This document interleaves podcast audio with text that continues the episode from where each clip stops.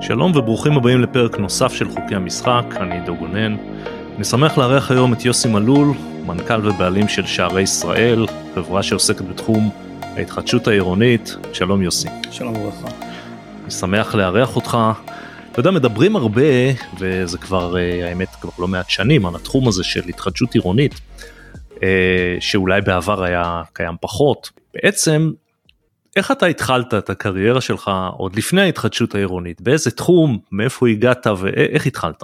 לפני ההתחדשות העירונית, ב-1992, נכנסתי לענף הבנייה והתחלתי פרויקטים ראשונים בקריית גת, אשקלון, גן יבנה, ובעצם בסך הכל עד שנת 2000, עד שנת 1996-7 בנינו אה, כ-1,500 יחידות דיור אה, בשלושת המקומות האלו, שזה אשקלון, קריית גת, גן יבנה, שכונה בגן יבנה. עסקת בבנייה אה, בביצוע או ביזמות? בעיקר כקבלן מבצע, מעט מאוד פרויקטים אה, יזמיים קטנים, ועם הזמן אה, השתכללנו, עשינו דברים אחרים, עד שבשלב מסוים החלטנו שאנחנו נכנסים ליזמות דווקא בתחום ההתחדשות העירונית. ולמה בהתחדשות עירונית? מה גרם לך להחליט שאתה הולך דווקא לתחום הזה? מכיוון שבשנים עברו הייתי בפרויקט שיקום שכונות מטעם הסוכנות היהודית, למדתי את ה... ושם ממש נפגשתי עם הרבה מאוד דיירים, כי בהתחדשות, בפרויקט שיקום שכונות, אה, הרעיון היה להיפגש עם ועדים ועם נציגויות ועם משפחות ולסייע בידם לחדש את הבניין שלהם. מעצם העיסוק בדבר הזה נוצרה אצלי יכולת של אה, קידום פרויקטים מהסוג הזה יחד עם הדיירים וזה מאוד מאוד אה, חשוב בהתחדשות עירונית. בהתחדשות עירונית כל הפרויקטים, מרבית הפרויקטים הם נעשים בשיתוף פעולה מלא עם הדיירים. האדמה שייכת להם, צריך להתקשר איתם, להציע להם הצעה רעיונית ולהתקדם איתם. ולכן אה, בחרנו במסלול הזה. אז בואו אה, נלך נניח, כשאתה מתחיל את הדבר הזה, פרויקט אולי ראשון שלך או, או מהראשונים, לא משנה, אתה מחליט שאתה נכנס לתחום ההתחדשות העירונית. אה, איך זה בעצם הולך? אתה מוצא את הדיירים, הם מוצאים אותך, איך, איך אתה מרים כזה פרויקט? במציאות איך זה עובד? קודם כל אתה צריך לאתר אה, מתחם עם מספר בניינים, ב, לא, לא עם בניין אחד, כי אם זה בניין אחד אז הפרויקט הוא מטבע הדברים גם יותר קטן, אנחנו רצינו פינוי בינוי ולאו דווקא אה, תמ"א. Mm-hmm. אז בהתחלה כן עשינו, אה, החתמנו דיירים לפרויקטים בתמ"א. עם הזמן הובלנו את זה אה, לפינוי בינוי, ולמעשה לקחנו פרויקטים די, אה, די גדולים של אה, עשרה בניינים, 12 בניינים, אה, 15 בניינים, זאת אומרת מתחמים כאלו. מה שאנחנו בעצם לומדים בהתחלה, לומדים את השטח קודם כל, מוודאים שיש מספיק קרקע עם תכסית מספיק גדולה כדי לקיים פרויקט בסדר גודל כזה. אחרי כן מכינים תוכנית רעיונית שמציגים אותה בפני הדיירים, מקימים אה, נציגויות פורמליות, ועל ידי הצבעה ומפגש עם הדיירים, ואותם דיירים בוחרים לעצמם עורך דין מטעמם שמייצג אותם אל מול היזם במקרה הזה שערי ישראל, ואנחנו מתחילים להציג בפניהם תוכניות שאותן אנחנו מאשרים על ידם ואז מעבירים אותם לעירייה. אבל אני יותר שואל, ראשון. אני יותר שואל על, ה, על המציאות, מה זאת אומרת? נניח אה, אתה, אה, אני לא יודע איך זה קודם כל מתחיל, אתה מאתר נניח בעיר מסוימת מתחם שאתה חושב שהוא נכון ואתה פונה לדיירים או שדייר כלשהו או, או נציגות לא פורמלית כזאת או אחרת פונה אליך? ממה מתחיל פרויקט? גם וגם, זאת אומרת יש מצב שבו אני פונה לדיירים ועובר ממש כניסה כניסה בית בית ומשוחח עם הדיירים ומציע להם שאנחנו נקדם עבורם פרויקט פינוי בינוי או תמ"א, כן, בעיקר היום זה פינוי בינוי ויש גם מקרים שבהם הדיירים עצמם שמעו עלינו את האתר שלנו באינטרנט וביקשו אה, שנבוא ונלמד את הבניין שלהם ולומר להם אם אפשר לעשות כזה פרויקט ומה צריך לעשות כדי שזה יקרה. אז אם אה, נניח ניקח לדוגמה פרויקט שאתה חושב שהוא נכון ואתה מחליט ליזום אותו, לצורך העניין נגיד שאתה לא מכיר אף אחד מהדיירים בבניין, איך אתה עושה את זה? אתה פשוט אה, דופק בדלת, אומר שלום אני יוסי אני מתעסק בתחום, איך זה מתחיל? אחרי שאני מוודא שאין שם יזם אחר, שכבר עובד אל מול הדיירים, והם מעוניינים להתקדם. הם, הם... לא, אבל אני עוד בשלב עוד לא פנית אליהם, איך אתה יודע אם הם מעוניינים להתקדם? אני קודם כל לומד את השטח, יכול להיות שהשטח אה, הוא קטן מדי, לא, נ, שלך, נגיד, רגע שהוא, ש... נגיד שהוא מתאים. מתאים כן. אם הוא מתאים אז אני מכין חוברת אה, מאוד מרשימה שמראה את מה שאני יכול להכניס לתכסית הזו. יושב עם אדריכלים, מתכנן תוכנית רעיונית ש... כאשר אני עוד לא יודע אם הפרויקט הזה יהיה שלי או לא, אבל לפחות אני מראה לדיירים שבא פה מישהו עם כוונה לקדם ומוכן גם להשקיע את הכסף הדרוש כדי ללמוד את הפרויקט ולא אה, בא להתגלח עליהם או לספר להם סיפור. אחרי שאנחנו מכינים תוכנית כזו, ואחרי שהאדריכלים פונים אה, אה, לרשות המקומית, למחלקת ההנדסה, ומוודאים שאומנם אפשר לקיים כזה פרויקט במקום הזה, גם על פי התב"ע שנרצה לשנות, או התב"ע הקיימת, הזכויות הקיימות, או הזכויות שייווצרו כתוצאה משינוי התב"ע. את החוברת הזו אנחנו מחלקים לכל הדיירים בכנס שאנחנו עושים, מזמינים אותם לכנס, באותו כנס אנחנו מחלקים לכל המשפחות חוברות כאלו, ואדריכל עומד ומסביר להם את מה שאנחנו רוצים לעשות בפרויקט. אבל כדי להגיע לכנס כזה אתה לא צריך קודם ליצור איתם איזשהו קשר, אה, לא רוצה להגיד אישי אבל קשר לפני כי הרי אם פתאום רק אה, תשים אה, במרכאות בתיבות הדואר שלהם הזמנה לכנס, לא יודע אם הם יבואו. איך לא. זה עובד במציאות? במציאות צריך להיפגש עם הדיירים, לדבר איתם, לדבר עם ה... לראות מי, ה... מי האנשים הדומיננטיים בבניין, מובילי הדעה למיניהם, לשבת איתם, להסביר להם מה שאנחנו רוצים לעשות. ובהנחה שהצלחנו לשכנע אותם שמה שאנחנו רוצים לעשות זה ישרת אותם ואת הדיירים האחרים, אז הם דואגים לידע את הדיירים גם באמצעות תיבות הדואר, כי אנחנו שמים שם הודעה, וגם הם עצמם פונים לדיירים ואומרים להם, בתאריך כזה וכזה יש כנס, תבואו, רוצים לעניין אותנו, אנחנו שמים בכניסות אה, מודעה מאוד אה, מפורטת, עם הזמנה, ובתיבות הדואר. כאשר הם מגיעים לכנס, על כל שולחן של כל משפחה כזו, יש, אה, על כל כיסא יש חוברת כזו, שמסבירה על הפרויקט, ובעצם הם אה, מקבלים ליד חומר שכאשר הם מעללים בו, הם גם רואים אותו על מסך גדול תוך כדי הסבר של האדריכלים, גם יועצים משפטיים נמצאים שם כשצריך, ולפעמים גם הרשות אה, מצטרפת בהרבה מאוד מקרים. אני אומר, כשאני אומר רשות, אני מתכוון להתחדשות העירונית, לרשות להתחדשות עירונית באותה עיר. עכשיו כשאנחנו מדברים על, אתה מסתובב נניח, סתם ניקח כדוגמה את אשקלון, איך אתה יודע, אתה רואה בניינים, אתה רואה שכונות, איך אתה יודע, פה כדאי לי, פה לא כדאי לי. קודם כל, עוד לפני השלב של הפנייה לדיירים. קודם בכלל. כל, וזה בדיוק מה שאנחנו עושים, קודם כל לומדים את השטח לפני שפונים לדיירים, כי ייתכן שאין טעם. אבל אה, רוב השכונות שם הן ישנות. ואנחנו... אני, אני לקחתי כדוגמה את אשקלון, כן. לא, זה לא חייב להיות אשקלון. כן, אנחנו לוקחים, אה, אה, אני בודק את השטח, איך אני בודק איך החלקה הזו מחולקת, האם יש בה בניין אחד, שניים או שלושה, עם המדידה של השטח, ואז אני יודע שבתוך המתחם הזה אפשר לבצע פרויקט בסדר גודל ראוי, בודקים את המפתח, בכל עיר יש מפתח אחר לגבי התמורות שניתן יהיה לקבל, כי אחרת, יודעת שיש כדאיות כלכלית, אנחנו בודקים שאם יש לי 100 יחידות דיור קיימות, ואני נמצא באשקלון, אני רוצה לקבל 700 בסופו של יום. אם אני נמצא בדימונה, אני רוצה לקבל 800. ואם אני בתל אביב, אז לא ייתנו לי יותר משלוש. יחידות אחרי שאני בודק את זה, עושה איזשהו חישוב כלכלי, כלומר איזשהו דוח כלכלי ראשוני, וכשאני רואה שזה מחזיק מים, אני פונה לדיירים ומתחיל את ההליך של המפגש עם הדיירים והכנסים. ופה בוא נאמר אתה עושה את החישוב הזה וכמובן אתה לא תפנה לפרויקט שלא יוצא לך כדי, אה, אבל בוא נאמר לרגע שבחנת תאורטית שני פרויקטים בשתי ערים שונות, נניח סתם אני אומר באר שבע וטבריה אה, ושני הפרויקטים יצאו כדאים כלכלית. מה בכל זאת ההבדל בין העיריות לפי מה אתה מחליט שבעיר מסוימת יותר כדאי ובעיר מסוימת פחות כדאי או שאין הבדל ואם הפרויקט כדאי זה לא משנה איפה. העניין הוא שיש רשויות שלא מכירות את התחום והן אומרות את זה כבר ביום הראשון וברשויות כאלה הן לומדות איתך תוך כדי תנועה את הנושא. וזה עשוי לקחת יותר זמן מאשר ברשות שכבר ביצעה פרויקטים כאלה ויודעת איך להוביל אותם. אבל כל הרשויות מעוניינות אה, בסופו של יום לקיים כאלה פרויקטים אצלה בעיר. לא, אני שואל מהזווית שלך כיזם.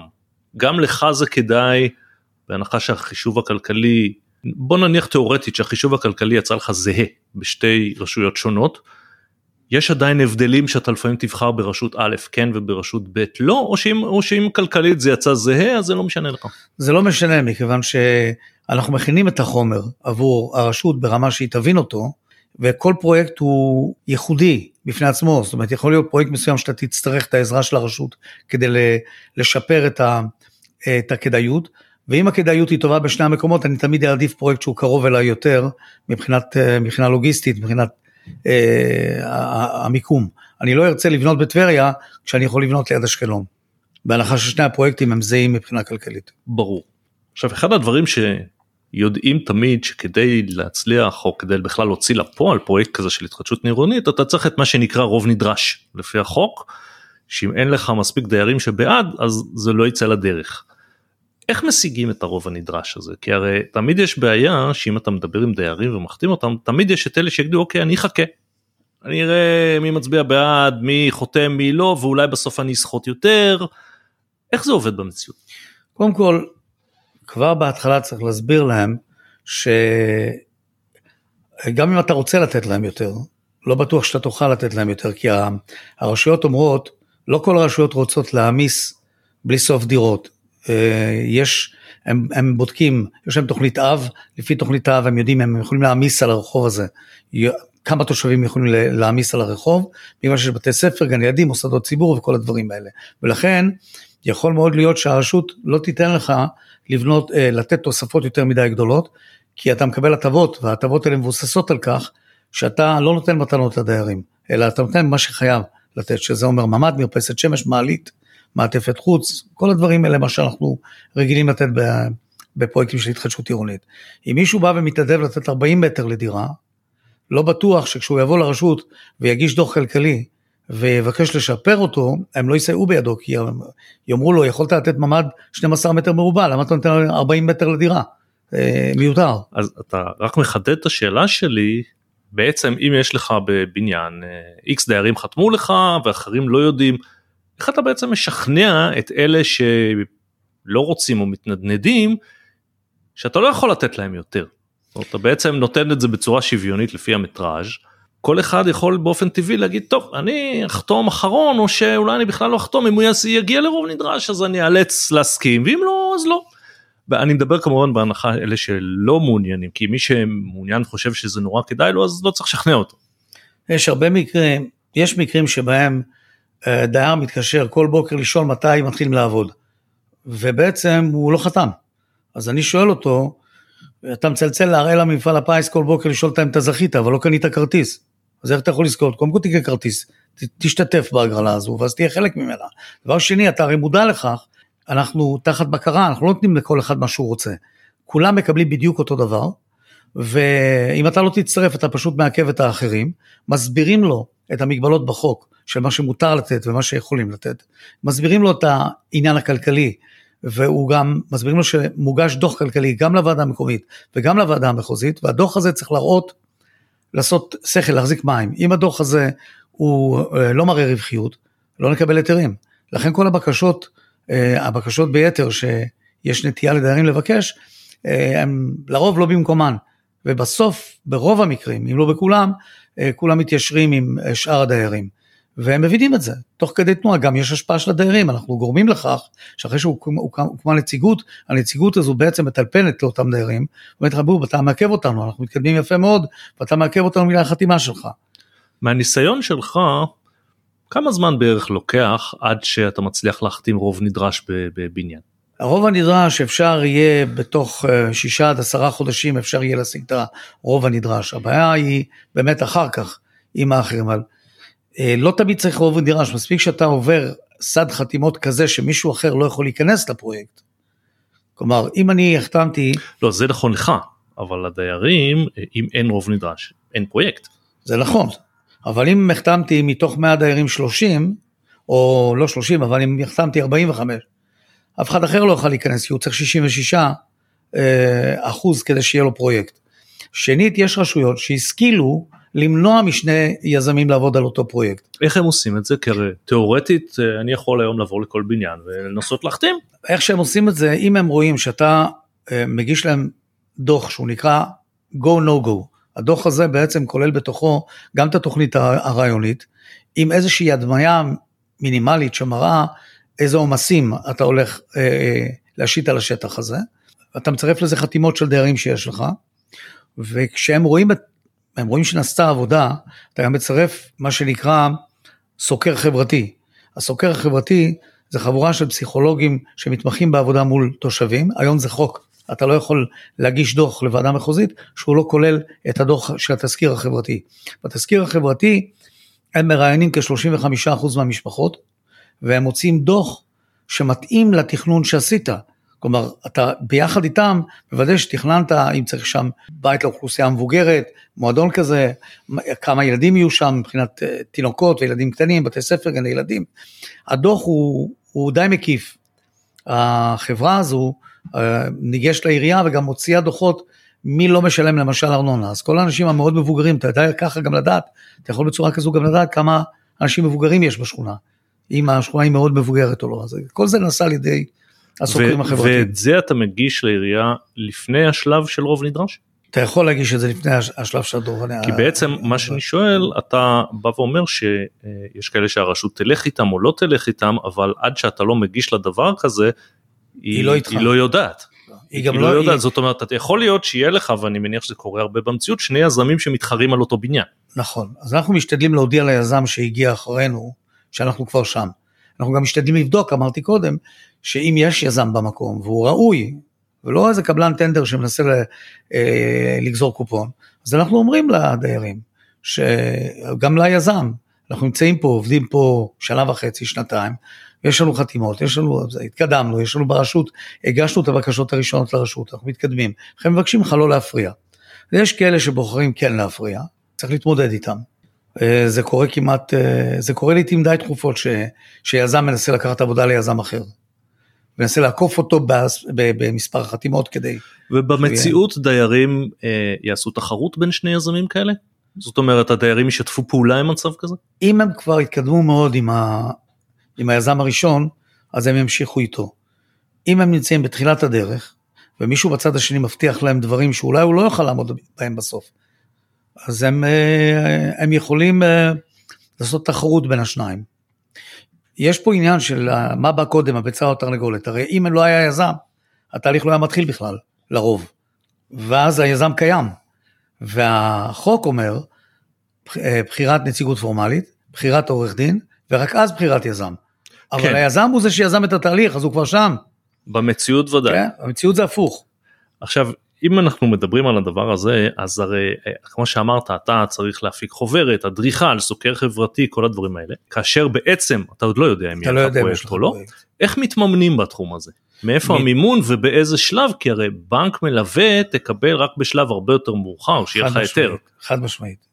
איך מקובל בתחום הזה להתממן? אז uh, ככה, קודם כל, בכל הפרויקטים, המימון הוא בהון עצמי בתחילת הדרך, אה, כל התוכניות הרעיוניות, הגו נו גו, האדריכלים, היועצים אה, המשפטיים, תזכיר החברתי, שזו חברה שהיא די יקרה, כל הפעולות האלה נעשות בהון העצמי של היזם. עד שיש פרויקט, ברגע שיש פרויקט, ועברנו את ה... עד, אפילו עד לשלב של שינוי התב"ע.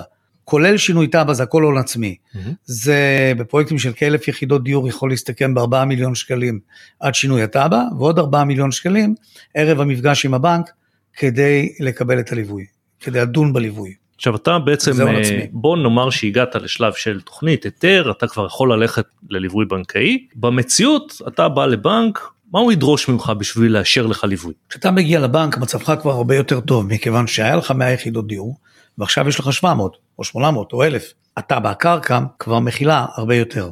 הערך של הקרקע הוא ערך um, הרבה יותר גבוה ממה שהוא היה כשהיה לך 100 יחידות דיור. נקרא לדוגמה, פרויקט של, אתה מכיר את הפרויקט שלנו בקריית גת, יש שם 248 יחידות דיור, בסופו של יום אתה בא, תאפשר לנו לבנות 1,314 יחידות. זאת אומרת ש-1,060 יחידות בערך זה דירות יזם. כן, אבל הבנק... שהשווי של הקרקע הוא חצי מיליארד. הבנק בשלב הזה בתיאוריה לא יודע מה תצליח למכור מה לא תצליח למכור בעצם הוא דורש הון עצמי הוא דורש לא, לא הון לא, עצמי הוא דורש הון עצמי נכון אה, ואת הקרקע כמובן ואת הכל ובעצם הוא דורש שתשעבד לו את הכל. נכון. עכשיו השאלה שלי גם במציאות נאמר שבשעה טובה הבנק אישר לך אתה יכול להתחיל לעבוד במציאות איך זה עובד הבנק הרי מפקח עליך הוא לא נותן לך לעשות מה שאתה רוצה. נכון. איך איך זה עובד מה הבנק דורש ממך ומה אתה צריך להראות לו כל פעם כדי להתקדם, להתקדם לשלב הבא. כל הכספים שהושקעו עד ליום של המפגש עם הבנק נחשבים כהון עצמי שהובא לפרויקט. בנוסף, דורשים איזושהי השלמה, בדרך כלל בין 20 ל-25 אחוז. 20-25 אחוז כולל מה שכבר השקעת. כולל מה שכבר השקעת, ואז הבנק מצטרף. כשהבנק מצטרף, אז יש לו תנאים, יש בנקים שאומרים שהם רוצים שאתה תמכור, שאתה תביא חוזים של 10-15 דירות, ואז הם נכנסים פרויקט. גם אם קיבלת מקדמה או יש לך הרשמה עם איזושהי מקדמה, זה מראה שיש פה קונים פוטנציאליים, פלוס ההון העצמי וכל מה שהשקעת עד לאותה נקודת זמן. ואז זה עובד כמו כל פרויקט ליווי רגיל, אחוזים של ביצוע, יש חשבון ביצוע, יש חשבון ליווי, כל המכירות נכנסות לחשבון הליווי, ומופרש לחשבון הביצוע בהתאם לשמאי של הבנק, מה שהוא קובע אחת לחודש איזה ביצוע עשית בפועל, ביצעת 4 אחוזים פלוס ניהול פלוס זה, את הכסף הזה הוא משחרר מחשבון הליווי ששם יושב כל הכסף. בוא רגע נפרט טיפה כי אה, מי שמאזין לנו לא בהכרח מהתחום הזה, אתה הרי מעסיק בתור יזם קבלן מבצע שאמור לבנות את הפרויקט. נכון. ובעצם אתה לא יכול לשלם לו מתי שאתה רוצה או מתי שהוא רוצה, אלא הבנק צריך לאשר תשלומים כאלה לפי התקדמות. נכון. איך זה בעצם עובד, האם לבנק יש את האנשים שלו, שהוא שולח כדי לראות מה באמת קרה באתר, או איך, איך זה עובד במציאות? בפינוי בינוי יש שלושה שמפקחים. אחד, מפקח מטעם היזם, שהוא נמצא בשטח ומנהל רק את הפרויקט הזה, או אולי עוד פרויקט, אבל זה מה שהוא עושה. והוא מכין דוח אחת לחודש של מה שבוצע בפועל, ואת זה מגישים לבנק. לבנק יש מפקח מטעמו, שהוא שמאי שמגיע מצלם את מה שבוצע בפועל ומוציא דוח מטעמו, תמיד דוח רזה יותר ממה שהיזם מבקש. ויש את המפקח מטעם הדיירים שהוא משולם על ידי היזם, שגם הם מקבלים אחת לחודש דוח לא פיננסי, אבל יחסיות של ביצוע, כדי להראות שהפרויקט הזה באמת מתקדם ולא דורך במקום. ובעצם אם ההתקדמות היא לא לפי האבני דרך שנקבעו, הבנק לא יאשר תשלום. הוא לא יאשר תשלום. לכן, לכן החוזים בין היזם לבין קבלני הביצוע תמיד כפוף לבנק. כאשר... אחרת היזם יצטרך להביא כסף כל הזמן משלו. כאשר בעצם אה, אותם שלבים שכתובים בחוזה עם הקבלן, קבלן הביצוע, שבהם מגיע לו תשלום, זה משהו שלפני החתימה עם הקבלן הבנק צריך לאשר אותו? התשובה היא כן, אבל גם היזם תמיד בונה כזה הסכם, שאם הבנק משלם לו חמישה אחוז, אז הוא באותה נקודת זמן משלם רק שלושה אחוזים לקבלן, כדי שיהיה לו תמרון. מצד שני יש לו גם איזה שהם דמי ניהול שמקובלים בפרויקטים כאלו שמפרישים לו אותם בנוסף למה שמשלמים לקבלן, על מנת שהוא יחזיק אה, את עצמו תוך כדי. שהוא יוכל לשלם לצוות שעובד נכון, מטעמו נכון, בפרויקט הזה וגם להשאיר לו איזה שהם רווחים. נכון. עכשיו בעצם זה בנוי גם בצורה שהבנק אחרי שאתה שמת הון עצמי כיזם והבנק שם את ההון שלו מעל הוא גם לא נותן לך ישר לקחת אה, לכיס את מה שמשלמים בעלי הדירות. זאת אומרת אה, הוא מבקש קודם כל החזר של אחוז מסוים מההלוואה לפני זה. כל הכספים שמופקדים על ידי קונים, רוכשים בפרויקט, מופקדים בחשבון הליווי. והכסף הזה נשאר שם ורק עודפים משוחררים בסוף הפרויקט. הם לא משוחררים תוך כדי תנועה. תוך כדי תנועה משוחררים רק כספי ביצוע ודמי ניהול. כשמגיעים לשלב שבו יש יותר כסף בקופה ממה שצריך כדי להבטיח את הסיומת של הפרויקט, מתחילים לשחרר עודפים. יש מצב שעוד לא שחררו לך עודפים, ואתה חתום עם הבנק על, על מסגרות, ואתה משלם את המסגרות ובעצם יש לך כסף בחשבון, יכולת להשתמש בכסף שלך, אבל הוא לא שלך. הבנק, סיכמנו... הבנק לא נותן לך להשתמש בכספים גם לא לצורך הפרויקט? לא, אם, אם זה לא במסגרת האחוזים. אם זה לא במסגרת האחוזים שנקבעו בלוח תשלומים, הוא לא ישחרר.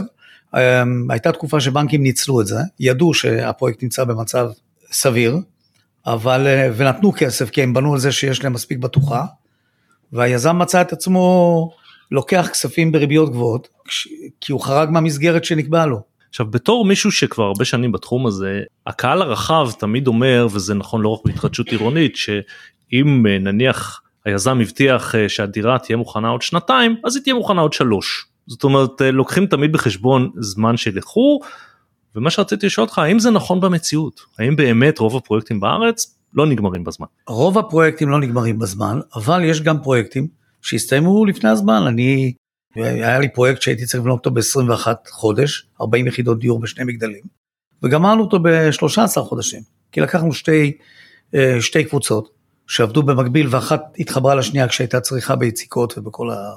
סיימנו את הפרויקט מהר מאוד עם, אה, עם תשתיות ו, ודרכי גישה ותאורה ודשא ואספלט והכל, סיימנו את הכל ב-13 חודשים. עכשיו יש איזה יתרון גדול ליזם, כי אם הוא מסיים פרויקט בשישה חודשים לפני הזמן, אז יש לו פה אוברהד של שישה חודשים שהוא חסך. ברור, עכשיו במה זה תלוי? למה בעצם רוב הפרויקטים בארץ אה, לא מסתיימים בזמן? למה זה קורה? הרי היזמים והקבלנים הם, הם אנשים מנוסים. למה בכל זאת זה קורה? קודם כל, לי יש דרך משלי איך, איך לעקוב אחרי זה כדי שזה לא יקרה, אבל uh, זה קורה מכיוון שיש קבלנים שלא באים עם הצוות הנכון, לא באים עם צוות מצומצם יותר, והם גורמים לעיכוב של השלב הבא. יש כ-14 קבלנים שמעורבים בבנייה של בניין, בכל התחומים. ואם אחד מהם מתעכב, אז הבא אחריו לא יכול להיכנס. וזה יוצר איזשהו, אה, זה שרשרת של תגובות. מה שאני בדרך כלל עושה, אני אה, לוקח את, ה, את הערך של העבודה, נניח שהעבודה היא עשרה מיליון שקלים, ויש לי עשרה חודשים לבנות אותה. אני יודע שאני צריך מיליון שקל בחודש לבצע, כדי להגיע לתאריך היעד בעשרה מיליון. אם ביצעתי מיליון וחצי בחודש, אז אני יודע שאני מתקדם ואני אסיים את העבודה מוקדם יותר. אם ביצעתי רק חצי מיליון בחודש מסוים, בחודש הבא אני, אני אשתדל לעשות מיליון וחצי כדי להתיישר. אחרת, אה, אני לא אוכל לסיים את הפרויקט בזמן. אז הוא גם דרך לבדוק את זה, לראות כל סוף חודש מה הגשת לבנק. אם הגשת לבנק את סכום הכסף ביחס למספר החודשים שאתה צריך לסיים את העבודה, אתה עומד בלוחות זמנים. אבל אם הגשת 500 אלף, אתה צריך להגיש מיליון וחצי, אתה בחריגה. כלומר, אתה בעיכוב. השאלה שלי הרי גם, גם כלפי הדיירים, אבל גם אני מנחש שבהסכמים של יזם עם הקבלנים השונים, או של קבלן הראשי עם הקבלנים שלו, יש עדיין פיצויים על איחור. ועדיין זה כל הזמן קורה. אז אה, איך זה, איך זה קורה למרות הפיצויי איחור האלה?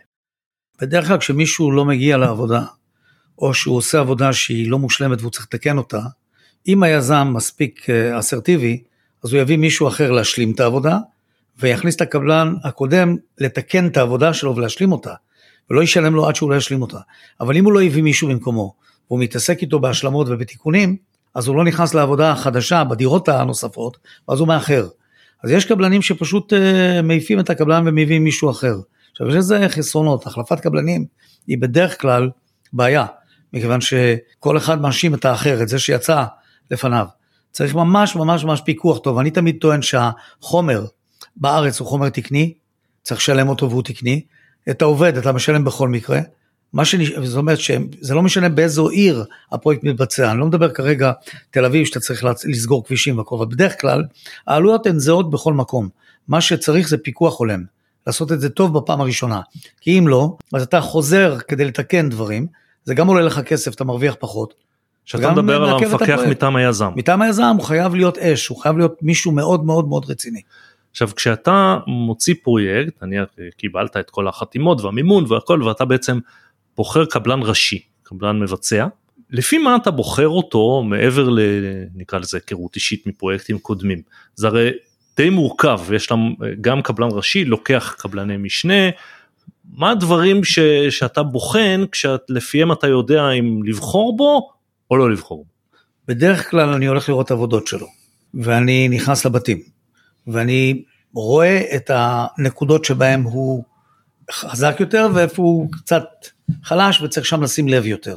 יחד עם זאת יש הרבה זה מאוד... זה משהו שאתה תראה בעיניים? בוודאי, אני, אני לא נכנס עם קבלן לעבודה אם אני לא ראיתי עבודות שלו. לא, אני שואל, אתה תלך לבניין גמור, אתה תראה בעיניים במה הקבלן היה טוב ובמה לא, שזה דברים שאי אפשר לראות אותם יש דברים יכול, יש דברים שאתה יכול לראות אותם, אבל יש גם עניין אחר, עניין של מערכות. אני למשל, מאוד חשוב לי בבניין, זה האיטום, החשמל, מערכות החשמל והמדיה אה, ומערכות המים. ביוב ומים. ההשגחה היא עילאית בדברים האלו, מכיוון שאם יש טעות, קשה מאוד לתקן, זה, זה יצוק בתוך הבטונים, או זה נמצא מתחת לריצוף. אז מה שאנחנו עושים, אנחנו אוטמים בדרך כלל את החדרים הרטובים, עם כל מיני פרטים מאוד מיוחדים שפיתחנו, אנחנו יודעים לגרום לחדר חדר רטוב, שזה נגיח, נניח מקלחת, אנחנו מייצרים למשל בדלת של המקלחת, מייצרים איזושהי יציקה שהיא 7 סנטימטר, אבל היא, היא בגובה הרצפה כמעט, אוטמים את המקלחת, מציפים אותה, ובודקים מתחת לאותה דירה אם יש סימנים של מים או אין. אם האיתום היה מוחלט וטוב, מרוקנים את המים, מייבשים את המקום, לפעמים שמים חול יבש ולא חול רטוב, יש הרבה אנשים שהיום כבר לא עובדים עם חול, כן, תכף אני אסביר לך, אבל כשעבדו עם חול, לקחו חול שהיה בגשם, שמו אותו בפנים, הוא נשאר כלוא מתחת לריצוף, הוא חיפש מפלט. והוא מצא. והוא מצא, את המפלט הוא מצא אותו דרך, ה, אתה רואה מעל הפאנלים הרבה פעמים כמו צמר גפן בבתים. זה למעשה מים שלא מצאו דרך לצאת. למה הם לא מצאו דרך לצאת? כיוון שבריצוף מישהו עשה פוליש. אם הוא עשה פוליש אז זה, זה וקס. ואז אם יש וקס אין למים לאן לצאת אז הם מחפשים מפלט אחר ויוצאים מעל הפאנל. אני חוזר רגע אבל לשאלה על הקבלן הראשי. אה, דברים כאלה כשאתה הולך לטירה גמורה חוץ מאשר אם היא ותיקה ואתה יודע שהיו לה בעיות איתום אז אתה לא תראה את זה בעיניים. השאלה שלי מעבר גם לנושא הפיזי שאתה רואה מה יצא איך אתה בוחר קבלן שאתה הרי לא יודע מראש מי יהיו קבלני המשנה שלו ומה שחשוב לך הרי גם מעבר לאיכות זה שהוא יסיים בזמן ושאתה יודע שהוא לא יצטרך הרבה תיקונים הלאה והשאלה אם בכלל אתה יכול לדעת את זה מראש או שאתה לא תוכל לדעת. אתה יכול לדעת, רק אתה לא יודע אם הוא לא יחליף קבלנים בדרך. נניח שעכשיו באתי לבניין, התייעצתי עם הדיירים, אמרו לי, שמע, הוא היה עשר, כל מה שהוא עשה יוצא מן הכלל. אבל עכשיו הוא החליף נניח קבלן חשמל, הוא החליף קבלן אינסטלציה. אז גם הוא לא יודע מה הוא הולך לקבל, אלא אם כן הוא בחן את זה מאוד לפני שהוא הכניס את האיש. אה, יחד עם זאת, חשובה מאוד האישיות של מי שאתה עושה איתו עסקה. הרבה יותר מדברים אחרים. כי ללמוד, הוא יכול ללמוד, אבל אם חלילה הוא באופי שלו אדם אגרסיבי ולא נוח ולא נעים, בטח ובטח בפינוי בינוי, אה, מעורבים הדיירים בכל פרט שם. זאת אומרת, יש לך פה 248 מנהלים קטנים. אתה עוסק ביזמות, ויש הרי הרבה יזמים בארץ, אה, גדולים, קטנים, טובים פחות, טובים יותר, בתחום ההתחדשות העירונית. האם זה שעסקת בעצמך בבנייה נותן לך איזשהו יתרון בתחום הזה, או שיזם יכול לבוא מתחומים אחרים לגמרי ולהיות יזם מאוד מוצלח בהתחדשות עירונית? מה שאנחנו עושים, זה שאנחנו קודם כל, אנחנו מתחברים תמיד למישהו שהוא קבלן עם סיווג קבלני גבוה, שהוא יזם עם סיווג קבלני גבוה, ושהוא מבצע בעצמו את הפרויקטים שלו, ואותו אנחנו מצרפים לפרויקטים שלנו. ואת זה עשיתי משום שלא רציתי להחזיק צוות בונה בעצמי. היו לי גם 300 וגם 400 עובדים אה, מטורקיה, מסין, מרומניה, צוות של 300-400 עובדים, פלוס 300-400 קבלני משנה בפרויקטים, אתה מחבר את כל הדבר הזה, זאת התעסקות מאוד מאוד אה, מיוחדת. אני מעדיף להשאיר אותה לחברות גדולות שבונות כל הזמן, זה מה שהן עושות מדי יום. לא אבל אני, זה... אני, אני אחדד רגע את השאלה שלי אני עוד לא בשלב הבנייה אלא בכלל כשאתה מסתכל על כל היזמות הזאת של התחדשות עירונית האם ה, ה, הידע והניסיון שיש לך בתחום הבנייה תורם לך להיות יזם יותר מוצלח או שיכול יזם לבוא מתחום אחר לגמרי ולהיות יזם מוצלח מאוד. יש משהו מה שאתה אומר מישהו עם אישיות uh, שיודע ללמוד מהר ויודע להסתדר עם אנשים ו, ולפקח עליהם נכון ולעשות את זה בצורה שלמה הוא יקבל תוצאה טובה גם אם הוא לא בנה אה, בחיים שלו. אבל אה, כמו בכל דבר אחר, אם אתה בא עם רקע של בניין, אז ודאי שאתה יודע מה עושים, אתה יושב בכל הישיבות התכנוניות, אתה יודע מה לבקש, אם פתאום אדריכל מתכנן לך משהו, כי, הנייר סופג הכל מבחינה ציורית, אבל בסוף צריך גם לבנות את זה. ולפעמים הוא בונה פרט של משהו שאתה אומר, זה לא יעבוד. את זה, כדי לייצר אותו, אני צריך להוציא המון כסף. אז אתה משנה לו את הפרט, או אתה מכוון אותו למשהו אחר. סתם כדוגמה, אתה היום לא רואה בבניינים קורות יורדות, אבל רוב הבניינים בארץ נבנו עם קורות יורדות. הקורה הזו, רק לעצב אותה, לסגור אותה בתוך ארגז, לייצר לה את הארגז של הצקת לתוכה, מסורבל מאוד. במקום זה קצת עיבו את התקרות, עיבו את העמודים, עשו קצת שינויים, ברזל הרבה יותר אה, עבה, אבל עבודה מבחינת לוחות זמנים הרבה יותר אה, קלה, כי בונים open space עם עמודים, ואחרי זה סוגרים את הבנייה. ואין את כל הקורות היורדות שהיינו רואים פעם, ממש חגורות של בטון מסביב לבניינים בכל מקום. אז בהחלט שיש חשיבות לידע. יזם צעיר שרוצה להיכנס לתחום הזה, מה, מה הוא צריך בשביל להצליח? אני הייתי מציע לו קודם כל להיכנס לחברה ש... שבונה ולהיכנס, ולהתחיל אה, ללמוד קצת את הדברים, או להתחבר למישהו שבא מהעולם הזה, כי אחרת הוא מסכן את הכסף שלו. זאת אומרת, היית מציע לו להיכנס לחברה בתחום הבנייה או בתחום היזמות? אם יש לו כסף, מה שהוא ירצה לעשות, זה בדרך כלל להיכנס ליזמות. ואז הוא יחפש קבלן שיבצע את העבודה. אבל אם הוא היה נכנס קודם כל ללמוד את העבודה, הוא היה, אה, היה לו יותר קל בתכנון ובכל הדברים האחרים, הוא היה מזהה דברים שבסוף יוזילו לו את הפרויקט, הוא יסיים אותו מהר יותר, והוא יוציא, יוציא פחות כסף, שזה כל הרעיון, ולקבל מוצר ברמה גבוהה. אני אשאל אותך גם שאלה שהיא יותר כללית לתחום הבנייה. אני שואל את זה כשאלה, זה לא משהו שאני יודע. אומרים שהפרויקטים שבהם בונים, בונות חברות סיניות, גם בנויים, גם הדברים בנויים טוב וגם הולכים מאוד מאוד מהר. זה נכון ויש להם איזשהו יתרון או, או שאתה לא רואה את זה ככה?